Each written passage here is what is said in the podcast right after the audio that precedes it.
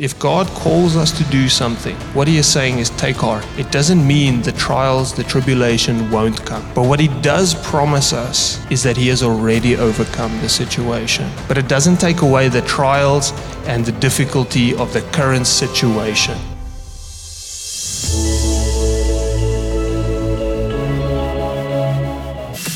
Hello and welcome to the LoveKey Church podcast, where we share our church's message of the week. My name is Heinz Winkler, and together with my wife, children, and our leadership team, we host LoveKey Church here in Somerset West, online, and on this podcast. It is our mission to help you to encounter God, align with His purposes, reign in life, and help others to do the same. We trust that you will find this message empowering, encouraging, and inspiring please share it with your friends and family and write a review for us. And a huge thank you goes out to those who have already done so. May you be thoroughly blessed as you listen to this message.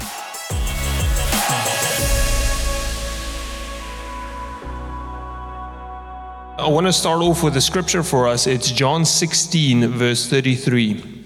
In the ESV version, it says it best for me. It says, I have said these things to you that in me you may have peace. In the world, you will have tribulation. But there's good news. And it says, But take heart, for I have overcome the world. So, trials in life is, we cannot avoid them. It's 100% a fact that in this life we will have difficulty. It's undeniable, it's unavoidable. But there is good news at the end of that. And the good news is Jesus Christ and his gospel. Amen. But he does give us instruction and he says, Take heart. Despite these difficulties, despite the tribulation that you will have, take heart because I have already overcome the world. So you see, being a Christian doesn't mean that the world around us is perfect. In fact, Jesus says we will have tribulation, but being, a Christian means that inside you will have peace because Jesus is inside of you. So the storm might be raging outside, but inside we will have peace. You know, when COVID came in 2020, I thought to myself, being a, a born again believer in Jesus Christ, it was still tough. The uncertainty, the storms that we were facing. Many people lost their jobs, houses, cars, all that kind of thing. But I, but I thought about this how would it have been if I was an unbeliever? Not having any hope, not having any assurance, not having fire insurance, as I call it. You know, one day you're going to go up or down. You need fire insurance. Okay? It's the wise thing to do. And I thought to myself, you know, being an unbeliever, what, what kind of stress and anxiety would, would you have had going through those storms, not having Jesus as the anchor and the hope in our lives? And um, so Jesus tells us that we will have tribulation. It won't be easy, but we need to take heart. I want to share a brief testimony with you guys. In, in 2020, I had the privilege to swim the Robben Island Crossing, which is a, a 8K swim from Robben Island to Blouberg. It's a sporting event. Can you believe people do it for fun? Um, but anyway, I don't know what came over me, but I thought it was a good idea to do this. And um, while I was, we were training for the swim, and it's quite a, a grueling um, endeavor to take on. You know, just because of the, the sheer, the cold of the water is a big factor. It's anything between 9 to 13 degrees Celsius. And, you know, I grew up on a farm. Um, we don't, ons ken nie die see daar nie, glad nie. Um, we don't even have bathtubs. We just shower on the farm. So swimming was not natural to me at all. Um, but somehow I thought it's a good idea to go and do this. And I just felt the prompting of the Lord to, to swim the Robben Island crossing. And, you know, while we were swimming, um, the, the biggest, you know, there's a fear of what's beneath you, okay? And this is, it's deep water, okay? It's like black beneath you. It's not like you can see the sand or anything, it's, it's very deep. Um, and as you swim, you constantly have this thing in your mind what is beneath me? You know? But after about 30 minutes, one hour of swimming, you get so tired that you do not care what's beneath you, that you actually wish there was a shark beneath you, that this thing can just end now. Um, but as I was swimming, so they have a, um, I would say, a detergent for sharks or a, a method to protect you from the sharks. And that method, um, apparently, it's well tested. And what it is, is there's a little rubber duck next to you uh, that's made of a pontoon, you know, that can get a hole in. It punctures quite easily. And it's about the size of from here to the speaker. All right. So if a shark comes and they detect it on the fish finder, they just say, okay, get in the boat. All right. That's their method of protection. It's not a shark cage. It's not some shark repellent or anything. It's literally, there's a shark, get in the boat. All right.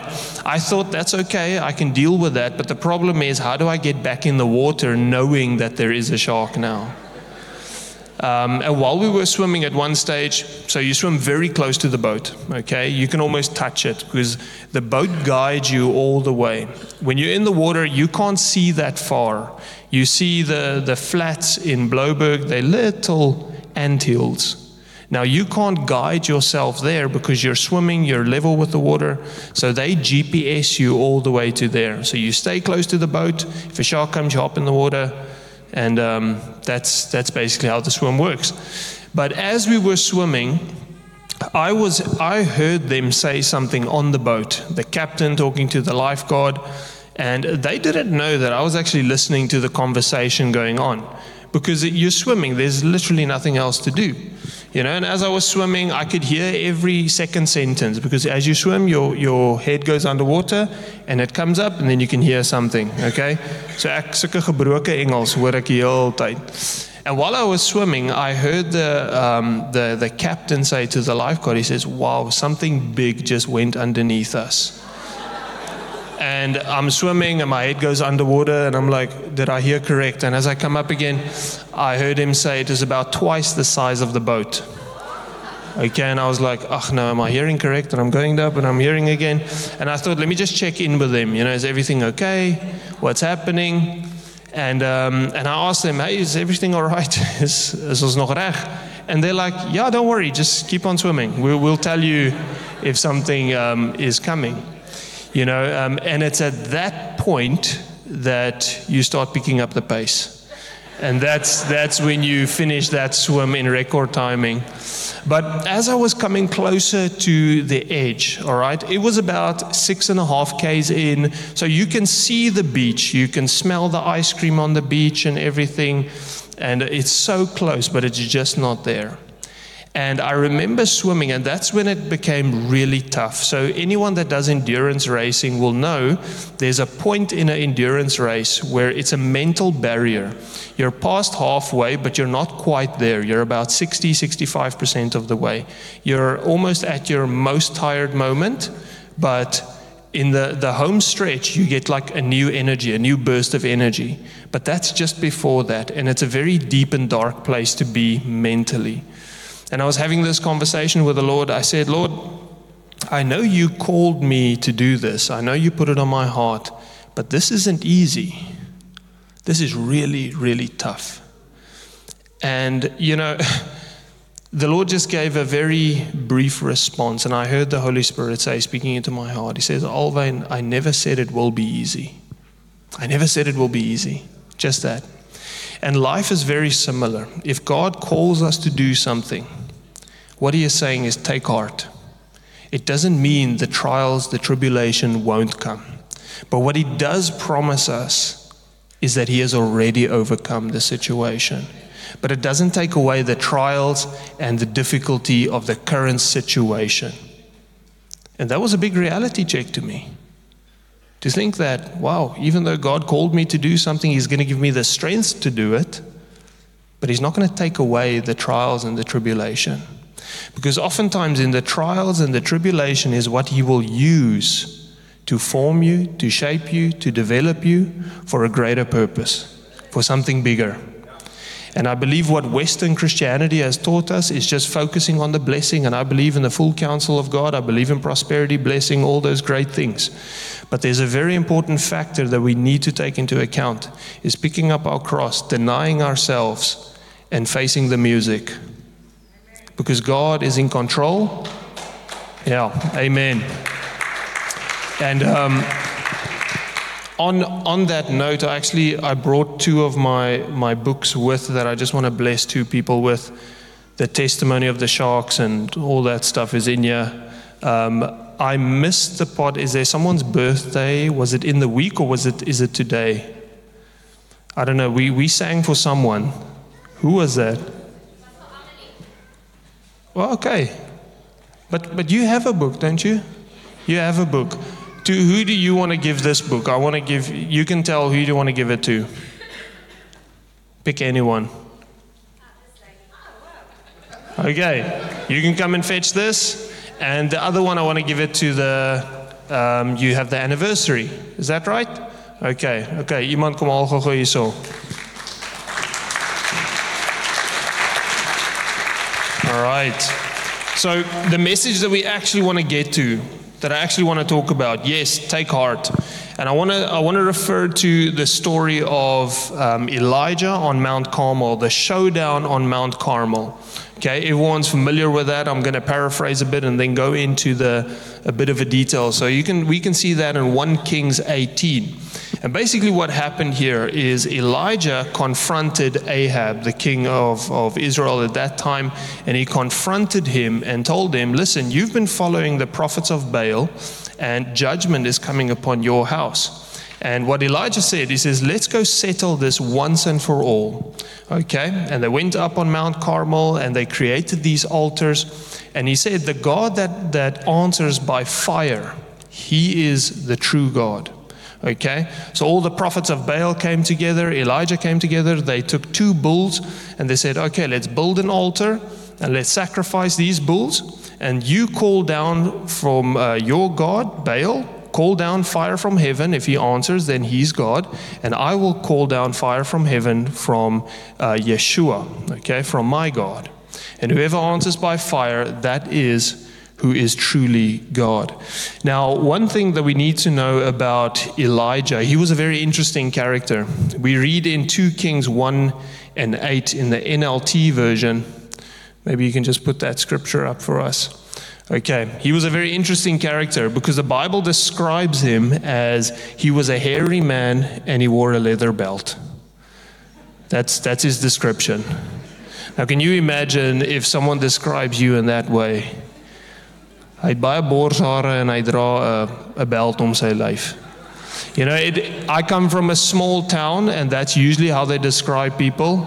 Pieter Skroewedraaier of you know stuff like that. And when I read this I'm like this is, must have been a very interesting man. Okay? And um, as the story goes, Elijah then gets the prophets of Baal together and he says, Okay, you go first because you are many. And the Bible actually tells us that he started, he mocked them. He literally, he mocked them as they were, were jumping around, screaming, uh, going crazy, you know, trying to get Baal to respond. And Elijah actually says, maybe you must scream a little bit louder because Baal is sleeping. Maybe you must cut yourself a little bit more. And he was literally mocking them because of their false God. And as the story goes, Elijah goes and he rebuilds this altar because they were even jumping upon the altar and it was breaking down. And so Elijah goes, he rebuilds the altar, he slaughters the bull, he cuts it up, he even soaks it with water. He throws water all over it completely. And he calls, calls upon our God, Jesus Christ, who is in heaven, and he calls down fire from heaven and it consumes the whole altar. It even licks up the water because there was a moat around this altar and it completely consumes everything. And he says, All right, okay. And then he slaughters the 450 prophets of Baal. And I think uh, he must have gotten help somewhere because can you imagine? I mean, like slaughtering 450 people, your, your arm would get so tired. So I don't know, maybe he got help somewhere. Um, I don't know how we did it. One day we'll ask him.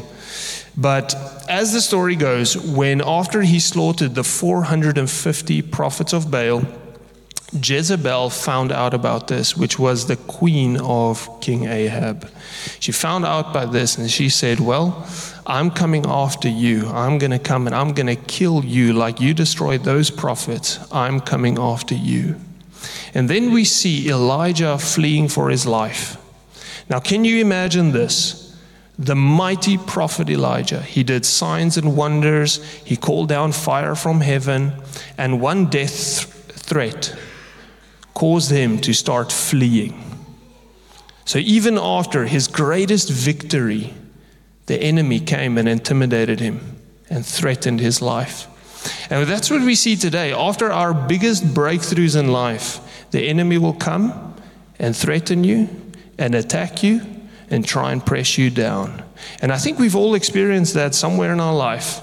You've just gotten the best news. You just got a, a work promotion. You just got, uh, you know, a new house or a new car or whatever it may be. And then the enemy comes and he wants to steal, kill, and destroy just after your breakthrough from the mighty man of God.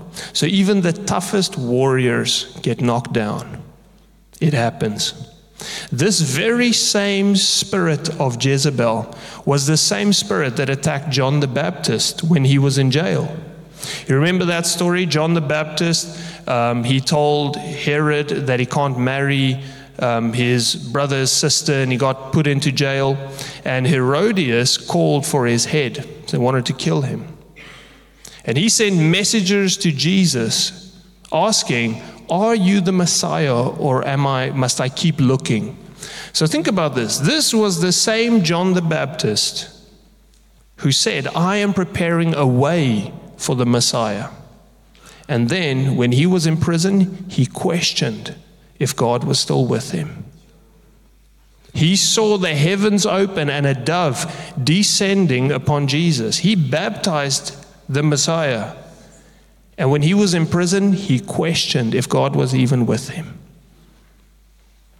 So, in our state of vulnerability, when we're down in the pit, when we're in the wilderness, we question if God is still with us.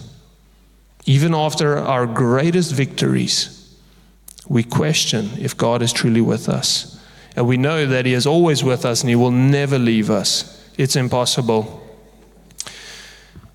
So then Elijah uh, calls upon the Lord, and God tells him, Well, let me just say this Elijah didn't finish his calling. He said, Lord, take me from this. I don't want to do this anymore. God didn't really argue with him either. He said, Go and anoint Elisha for me. He goes to Elisha. Elisha's busy farming at that stage. And we read this in 2 Kings 19, verse 21 in the NIV. And it reads, just waiting for the scripture. And it says, So Elisha left him and went back. He took his yoke of oxen and slaughtered them. He burned the plowing equipment to cook the meat and gave it to the people, and they ate. Then they set out to follow Elijah and became his servant. So let me just backtrack a little bit. Elijah went to Elisha, he anointed him, he threw his mantle over him, calling him. And Elijah, Elisha answered the call upon his life. And this is what said, what he did. He was busy farming with the 12 yoke of oxen, and he went and he slaughtered the oxen, he burnt the farming equipment, and he followed Elijah. He came running after Elijah. He answered the call of God upon his life with, with a, a zeal, with eagerness. You know, even as it said, he destroyed the farming equipment, he slaughtered the oxen, meaning there was nothing even to go back to. That's like when God calls you to leave your job and you leave your job and then you go to your boss and you tell him, you know what, I never wanted to work here anyway. And you blow down, your tires off. Don't, don't do that. But that's basically, you're not going back to that job ever again. And that's what Elisha did. He burned the farming equipment. There was no way of going back ever again because it indicated his commitment to answer the call of God upon his life. So even though God has called him at that stage, he still went through various trials until he received the promise that was given him on the first day that God called him.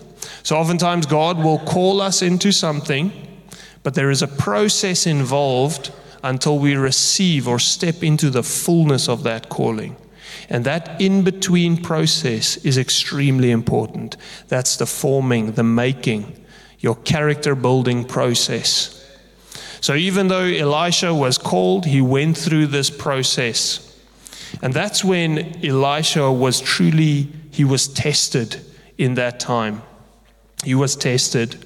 Now, I'm 33 years old at this stage right now, and my generation, I say this, I can only speak for my generation because this is what I see, is a generation that when things get too tough, we back out.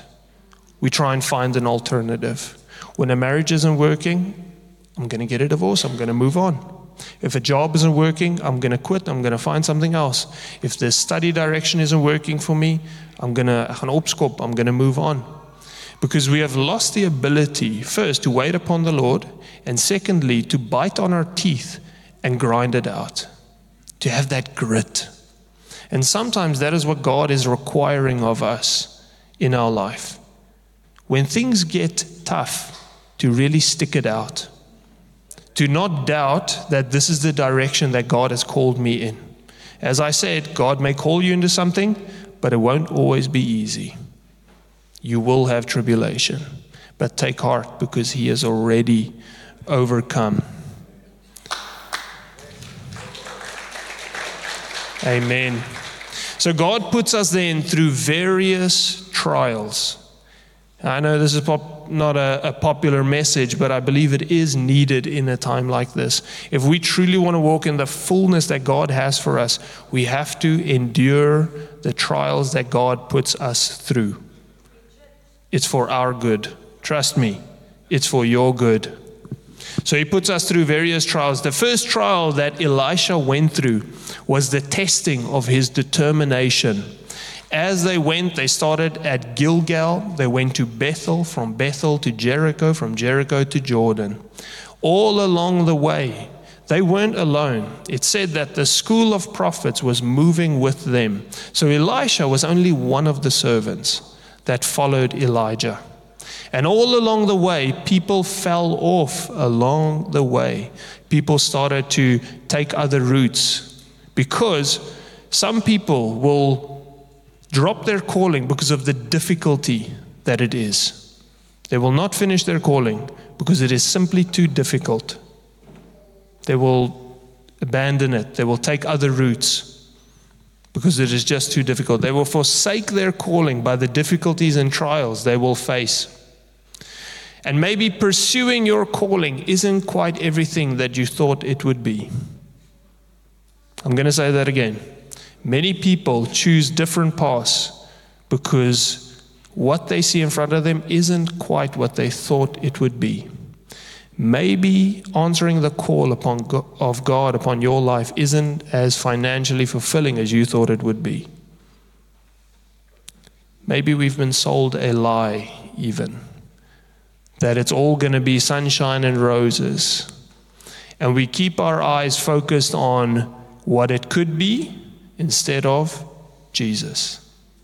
Because remember, when you answer the call of God upon your life, it is about Jesus, not about the extras. I always say this that you will reap the benefits of the Word of God, of the kingdom of God. You will get that. You will see that. Matthew 6 33 tells us that seek ye first the kingdom of God and his righteousness, and all other things shall be added. So it was at this stage that God was testing his determination. Basically, how bad do you want it? How bad do you want it? If you look at any great men or women of God and you see an anointing upon their life, I can promise you they paid a very expensive price for that. They paid a very expensive price for that precious oil that you see. So when we look at great men and women of God, we see the great works that's happening, and we desire that. But there is a cost, there's a price tag involved uh, attached to that. And that price tag is your commitment, it's your time, it's your willingness. And if you want to walk fully in what God has for you, it will cost you everything. Will cost you everything. There's no room for my desires, my dreams. We have to pick up our cross and follow Him fully. In the Bible, when it says, when Jesus says, those who desire to come after me must pick up their cross and deny themselves. Picking up our cross does not mean to carry our own burdens, anxieties, and weight of the world. That's unscriptural. Because the Word of God tells us, cast your cares upon me. Picking up your cross means, in the Bible, everyone knew if I was picking up my cross, I was walking to my death. Th- that was the sign of, of the cross. It was you were going to die right now. So when Jesus was saying, pick up your cross and follow me, it means that you have to die to yourself. That's the first step of following Jesus denying ourselves and following him. The second test he, he went through is the test of his patience. I think we've all gone through that test many times in our life. That's also a very dangerous prayer to pray is Lord, give me more patience because he's going to send situations and people in your life that's going to frustrate you to develop that fruit of patience. So be very careful when we pray that. He was tested his patience as he went along, all the, the other servants, they kept on saying to him, Do you know that the Lord will take away your master from you today? They told him that. They says, Why are you even following Elijah? God is going to take him away. Why you keep on following him? And this is where his patience was tested. That what is your response in certain situations? Did he lash out at them? Het hy hulle gevloek? Did he go after them, or did he simply ignore them and keep his eyes focused upon what God has called him to do? He only told them, Be quiet. That's what he said. He says, Be quiet. I'm going this way. He wasn't deterred by the outside voices. I, want to say this that most of what we classify today as spiritual warfare is merely Christians attacking other Christians. I'm, I'm being completely honest. We, we operate a lot on, on social media and that kind of stuff. I do not get almost any backlash from, from unbelievers. I'm completely honest with you. If you were here last week in Joandre's message, he spelled it out nicely. we get the most resistance, the most attacks from believers. That's not spiritual warfare. I think the devil is sitting back. He's like, you guys got it. I'm just gonna, I'm just gonna wait here. You guys finish each other off. I'll take the scraps. So most of what we call spiritual warfare today is just one Christian going after another denomination or whatever. Can we just drop all that and just focus on Jesus? I always ask the question before we, we comment on what someone else is doing are they preaching a different gospel? Than Jesus Christ and Him crucified and resurrected. If they are, then you can say something. But if they are not, then Paul said the gospel is still going forth. People are still being saved. People are still being set free. How that looks to one uh, denomination or church is different to another. It's different flavors. That's it. That's it. Let's just keep our eyes focused on Jesus. All right? And stop worrying what is our neighbor doing because we're all on the same team amen amen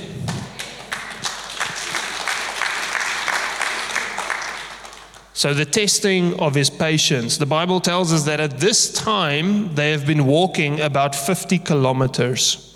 Now, for most people, that's reason to give up. Okay, that's far enough. But it's in this waiting time that our true intentions are revealed. So, what I have seen, if God has called us into something, there's oftentimes a period that we describe as a wilderness season. And it's in this wilderness season that we can really see the condition of our heart. when nothing is going on in your life, when it's stagnant and stale, then you really discover how bad do I want this? Am I willing to stick it out? Am I going to be patient with this, even though I don't see anything happening in my life? Am I going to be patient and wait upon the Lord? And I, we all go through that season of wilderness and waiting. So it's in the waiting that our true intentions are revealed. And oftentimes, God, He knows your heart.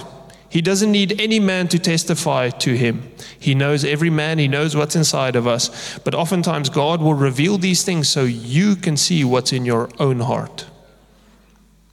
So you can see what's in your own heart, what really comes to the surface. And the last one is the testing of his character. Does Elisha have the character to sustain the anointing and gifting that he is about to receive? Does he have the character to sustain that? I've seen people that are very gifted, but they don't have any character. And after a while, they fall flat. It's dangerous. It is.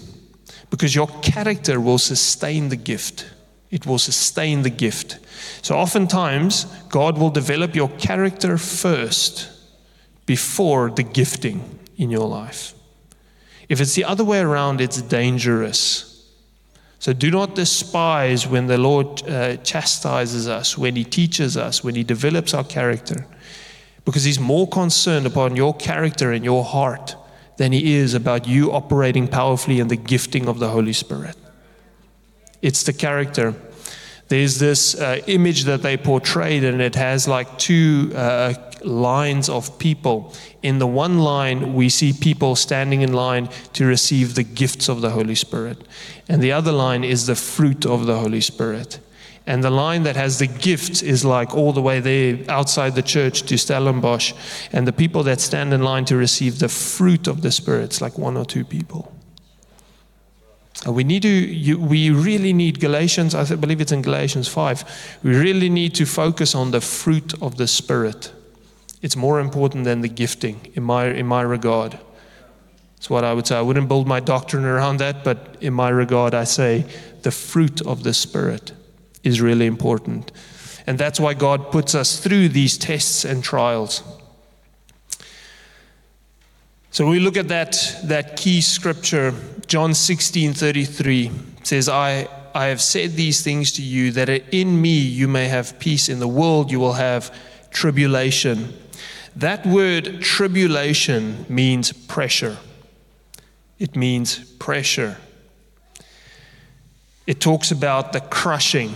It's the same word, that word tribulation is the same word that they use as jy druiwepars in a vat, or if you press olives to get the olive oil out. So, if you want the new wine, if you want the oil, if you want the anointing, you will have to go through the tribulation, the pressure, the crushing process if you want to get that out of the grapes. King Saul is a very good example that he was anointed, he was gifted. The Bible even tells he was one of the most handsome men that there were. But he didn't go through the same trials that David went through.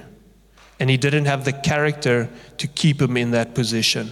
And we all know how Saul ended. He started out great, but he ended terribly. It really didn't go well for him. In the end of his, his reign, he even consulted a medium.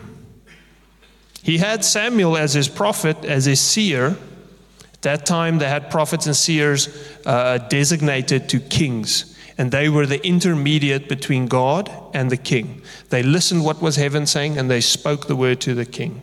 And Saul even went to a medium at that stage, which the Bible tells us in Deuteronomy 18 is completely out, which is just a demonic source of, of the prophetic. So, the greater the gift that God can entrust you with, the greater character will be required. Because the gift upon your life will draw people and oftentimes money to you. It will. And now the question is what will you do with that? So, if you have this amazing gift of God and people come, they're drawn to the ministry, What will you do with that? Will you take the honor for yourself or will you direct them to Jesus? And character determines that. So, right at the end, they finally reach the Jordan. And before Elijah is taken away, he asks Elijah, What do you want? What do you want of me? Now, think of this Elijah, mighty prophet, he could have done anything. Many signs and wonders he performed. So he literally could have given him anything at that point. Could have given him fame, fortune, all the oxen, cattle, whatever he wanted, long life, anything, because he was a prophet that performed signs, wonders, miracles. He literally could have done anything. And he asked him, What do you want? So when God asks you, What do you want? Don't be too hasty to answer. Think about that one for a while. And Elisha passed the test. He said, I wanted a double portion of your spirit. And the moment that he said that, the double portion of the spirit of Elijah wasn't for Elisha. One, it will glorify God, and two, it will serve his people. So Elisha didn't get anything from that. Because being a servant of God means you serve other people. So he passed the test at that stage. He asked for the right thing. He asked something that will glorify God and serve his people. And the Bible tells us that he performed exactly double the amount of miracles that Elijah did. Because his character, his heart was in the right place. So, after all these trials, testing of his determination, his patience, his character, he was refined by fire. He passed the test right at the end and he picked up the mantle and he got the double portion that Elijah had. So oftentimes God will, will put us through our, our paces to develop something inside of us that when we get faced with a question right at the end, that we will make the right decision at that time. So maybe you're facing some trials right now, maybe you're facing some tough times right now. It's for a reason that God wants to develop something inside of you in this season. Yesterday, um, we attended this, this conference, and I, I love what, what Andre said, Andre Bronkhorst. He talked about that we so often want to move out of the season that we are in right now. We pray, Lord, get me out of this place, get me out of this season. I don't want to be here anymore. The reality is, God is just as present as He is in your current season as He will be in the next season.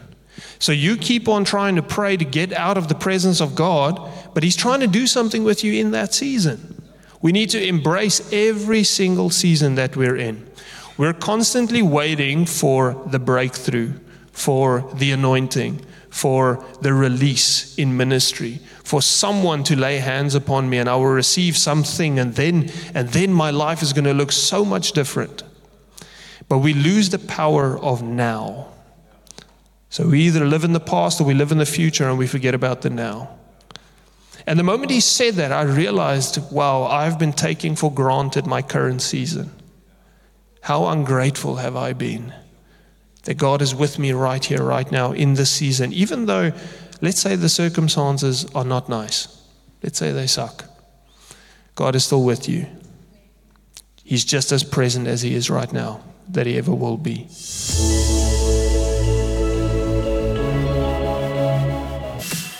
Thank you so much for listening to the LoveKey Church podcast, Message of the Week.